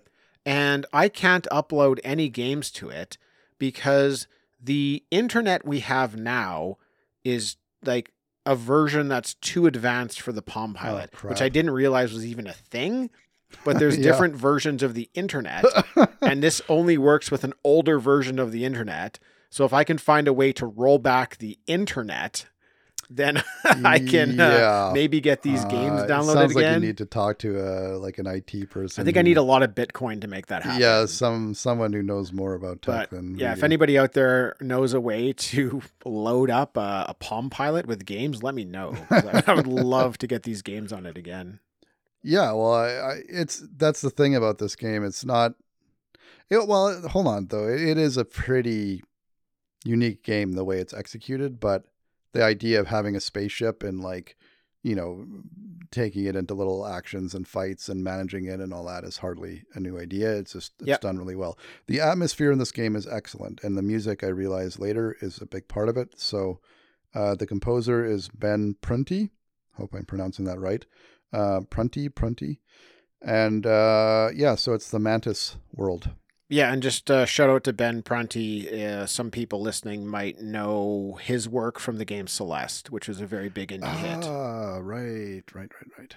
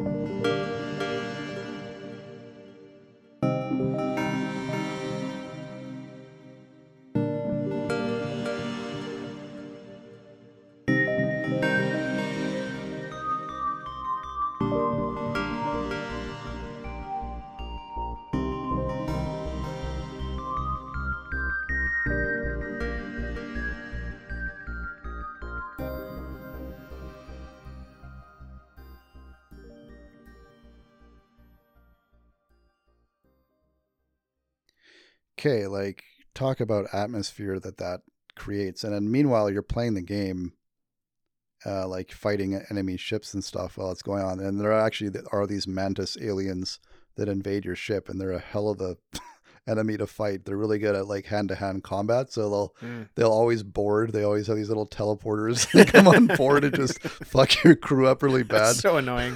while you're trying to like getting shot by lasers and stuff. Yeah. So, um, but uh, yeah, this this track just has a nice play of. Uh, it's got a nice flow to it. It ebbs and flows. There's Yeah. little like crescendos and rises, and then it dips down. And then again, it's another one of these ones where it's got background stuff going, and then Yeah. just enters with these little one note chiming kind of chords that play like a very slow melody over the piece. And then at the end, you, you kind of get this really hypnotic breakdown of like uh, just rising and falling sequences. Um, and it's just, yeah, it's hypnotic. It's kind of eerie in that alien kind of way. But the whole thing is kind of pleasant at the same time. So it- it's, Yeah. a, it's an interesting mix of kind of feeling. Yeah, it feels like another one of these tracks that won't get in your way when you don't want it to. Like, Right. I, I imagine you're trying to, you know, figure stuff out in that game. You're trying to figure out how to get the aliens off your ship, or you're figuring out how to fix your ship. You don't want something that's really like pressing down on you or, or Mhm. making you Mhm. anxious. And while the track has a little bit of that in it, it's not enough to really make that the main feeling that you're No, getting from the track. It's not So- grating on you or something. yeah, I, while I you're really already- like that one. Really has an outer space Yes. vibe to it. Mhm. You know, you, you kind of maybe feel like you're floating through space. Yeah. Uh, that's cool. Uh, That game, I'm intrigued by that game. Um, Highly recommend to anyone who hasn't played it. yeah, I might check out FTL. super fun, eminently replayable game too. Nice. So my number two, uh, Mark, my list wouldn't be complete without something from Castlevania. Uh huh. So I went with the opening track of a game that absolutely launches you into the excitement of vampire hunting. I find uh, music in vampire games needs to have a certain flavor for me hmm because I feel like vampires themselves like carry this air of sophistication to them.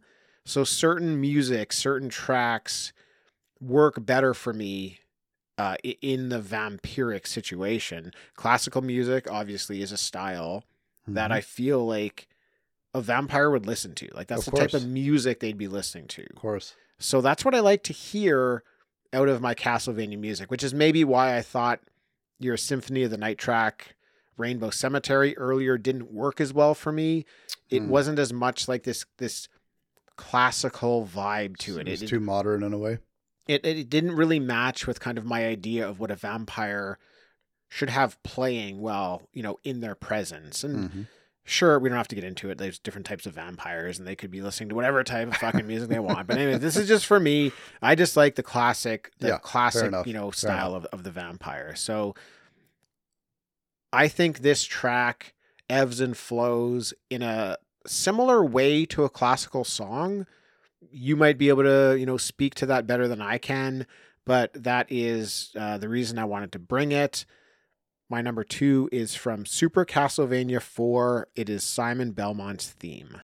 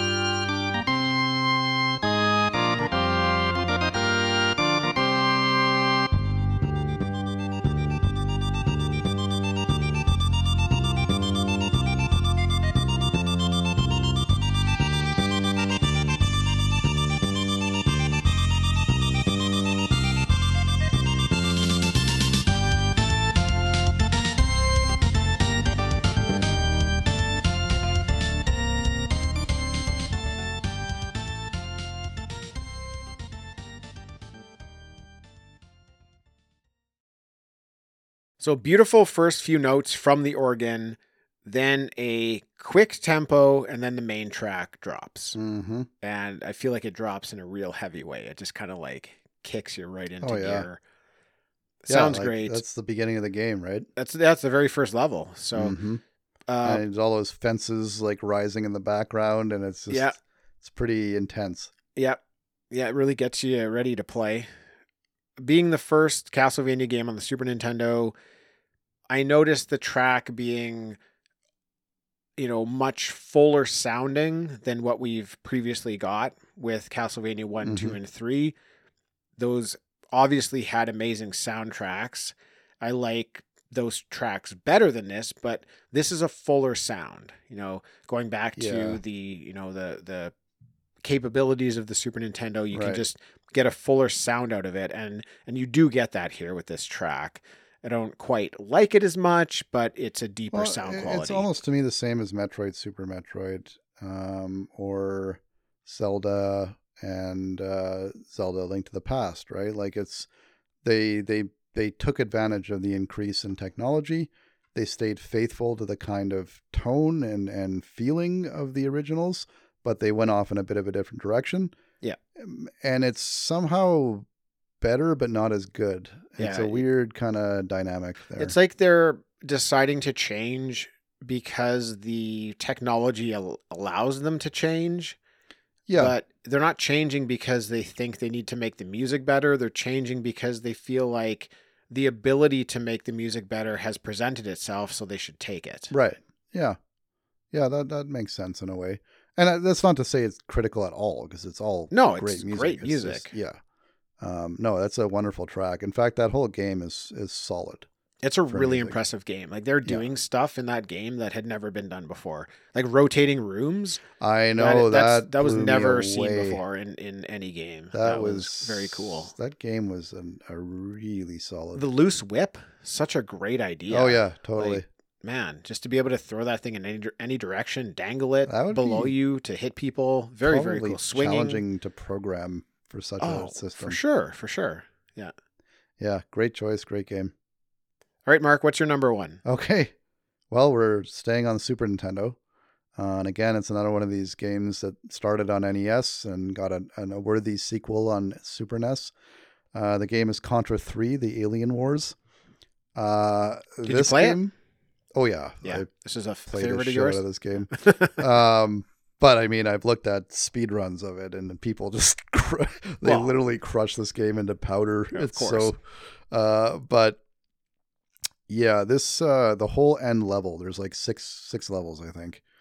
Uh, it's just one gauntlet after another, and in fact, the name of the track is the final gauntlet, and this is part two. Part two. I know. I love that name. The Final Gauntlet I Part mean, Two. Come on, I feel like I think there's three parts, right? And so it's like you go back to the whole successive battle thing. There's like one boss after another, and so you're running through the level. And at Contra, we all know Contra, right? You're a freaking like uh, commando running through like various alien jungles or you know intestinal systems or Yeah. whatever the case may be hmm and uh, this one just kicks ass. Like there's no way to describe it. It's just a kick-ass track.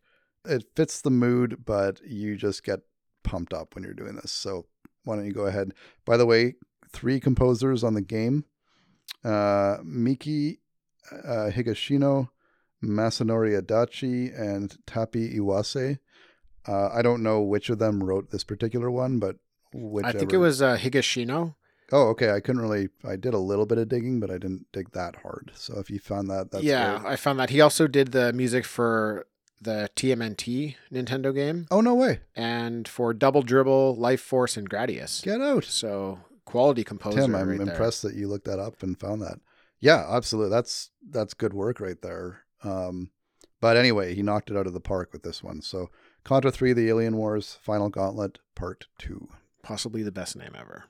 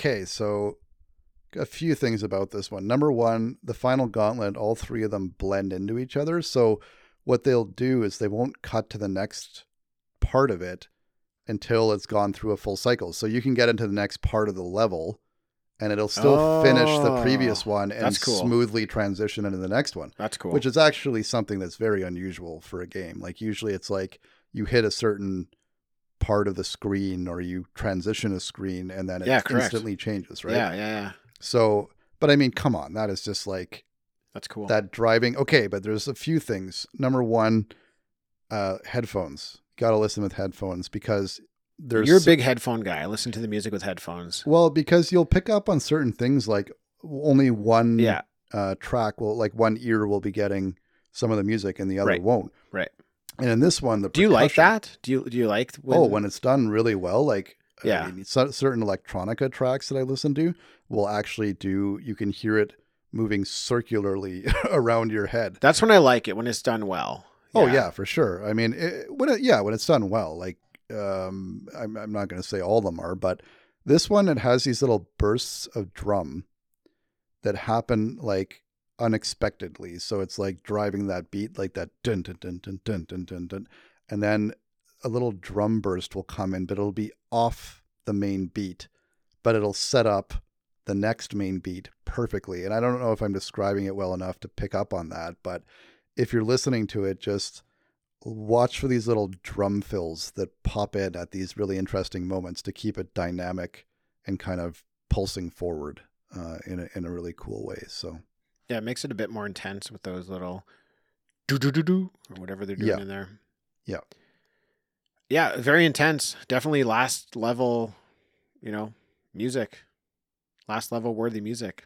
uh, hundred percent. I don't think you can argue that point. I saw I saw on YouTube somebody uh dubbed the music from Predator Oh yeah. over over top Oh really? instead and they were playing this level with the music of Predator playing and and I mean it worked. wait, so both music well. from this and No, oh, just Just the, the music from, from Predator, Predator. to the level. to the level. Yeah, yeah, it- yeah. It you was know, so great. It's totally Predator inspired or Aliens Yeah. or any of those like old action movies, yeah, uh, which I love. So yeah, it's not surprising. cool. Yep, good choice. All right, Tim, Uh, close us out. Well, I'm going to close us out with a track from a game I've never played. I just happened to stumble upon it while I was looking for video game music. The name is See You Again, and it makes me think like it's a goodbye song. Huh, nice. And, you know, because of that, it's a softer, more lullaby type Mhm. track. And I just thought it would be a nice track to end things on. Yeah, yeah. And uh, you know, when I found it, I was just thinking uh, I want to, you know, just share this track somehow, and it, it almost was a catalyst for just opening things up to all sorts of video game music. Right so, my last entry is from Mega Man Legends, and it's called "See You Again."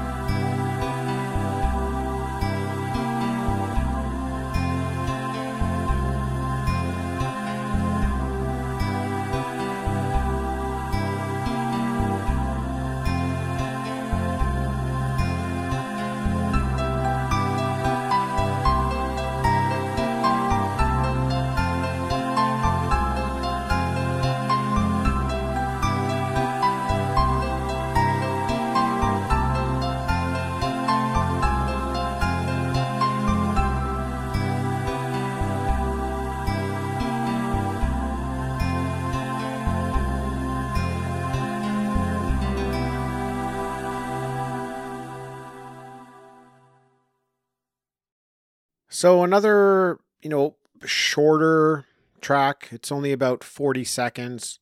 and uh, it loops twice, but I love the peacefulness of the track.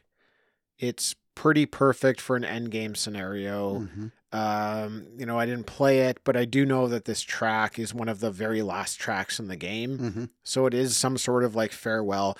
Mega Man Legends is um like a Mega Man RPG.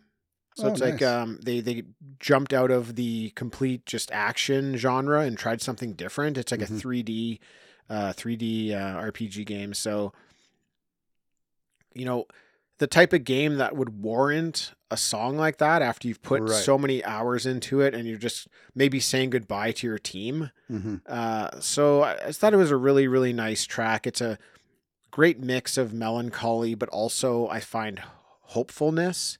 Mhm. There's like Mhm. there's a bit of both in I there. that. So I really like listening to that one. It just makes me smile every time I hear it, Mm-hmm. and uh, I wanted, you know, to end on that, and uh, and we did. I, I don't really have anything to add to that. It's just a nice send off. And uh, yeah, thanks again for having me. This was always a blast. And I'll, I'll have to uh, start reflecting on the next one.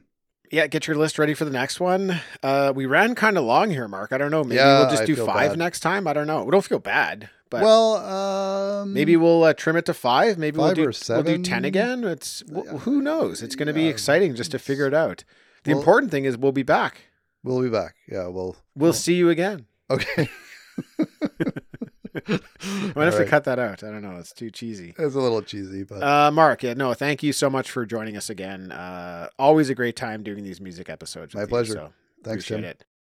Everybody listening, if you're looking for a way to support Talking Back, please tell your friends about us. Share this episode with a friend. Just do it right now. Send it to them. Use your phone. Send them this episode. No context. Send it to them. Uh, you could also rate and review us on your favorite podcast app. You can send a one time donation of any amount at buymeacoffee.com or you can sign up to be a patron at patreon.com slash talking back podcast. And now that this episode's over please head on over to bfopnetwork.com and check out one of the other amazing nostalgia based podcasts in our network. We promise you'll find something that you like mark once again thank you for joining Thanks, Tim. thanks everybody for listening and we'll catch you next time